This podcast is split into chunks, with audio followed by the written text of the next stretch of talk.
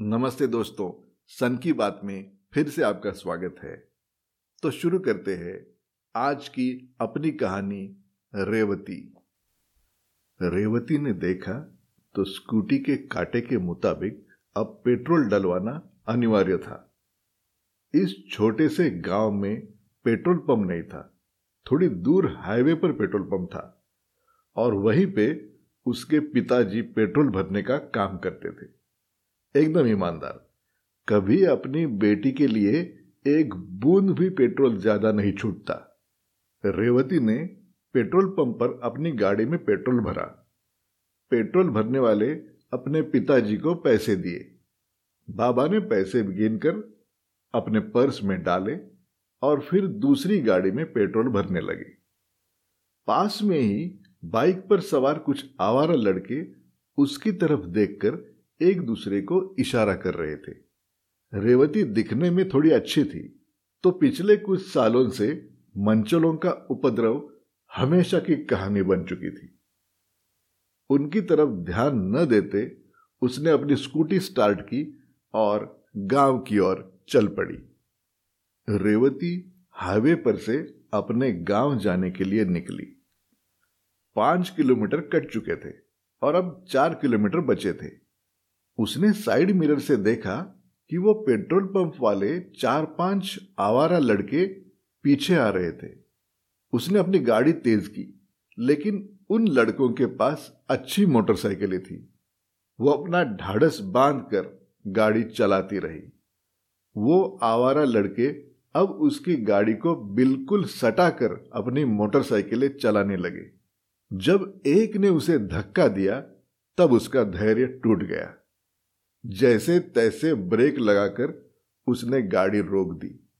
उन लड़कों ने अपनी अपनी बाइक रोक दी। एक ने अपना हेलमेट उतार दिया तो रेवती ने देखा कि वो एक बदनाम गुंडा था। गाँव वाले उसे भाई नाम से जानते थे। सारे गाँव में उसकी दहशत थी। रेवती एकदम सहम सी गई। उनका उद्देश्य उसके ध्यान में आया।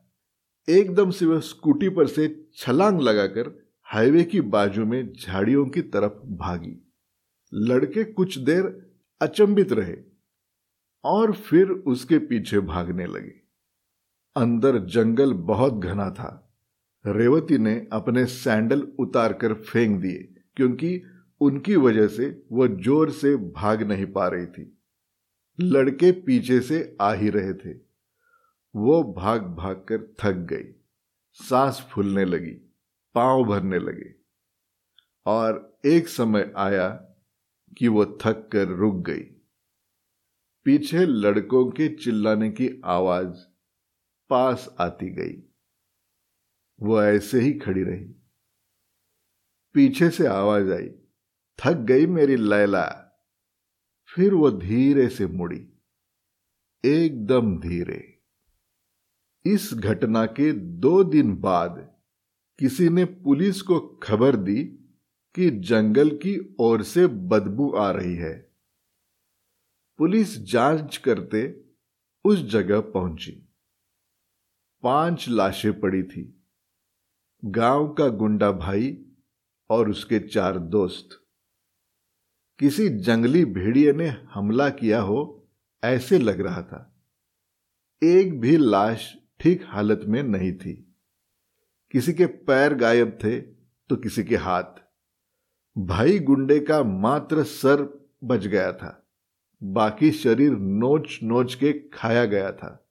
और उस सर की आँखें, जैसे कोई भूत देख लिया हो, ऐसे फटी की फटी खुली हुई थी। पेट्रोल पंप वाले चाचा ने जब यह खबर सुनी तब पहले तो उनकी आँखों से दो बूंदे टपकी। फिर वो मुस्कुराए। पाँच साल पहले उनकी बेटी रेवती को भाई के सगे भाई ने और उसके दोस्तों ने बलात्कार करके मार दिया था। जब किसी कानून ने कोई सुध नहीं ली, तब ऐसे ही एक दिन अपने स्कूटी पे बैठे रेवती खुद आ गई पेट्रोल भरने। पहले तो चाचा चौंक गए।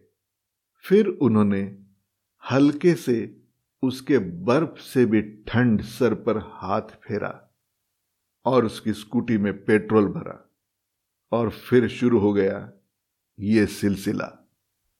रेवती पेट्रोल भरने आती और उसके पीछे आवारा गुंडे खींचे चले जाते।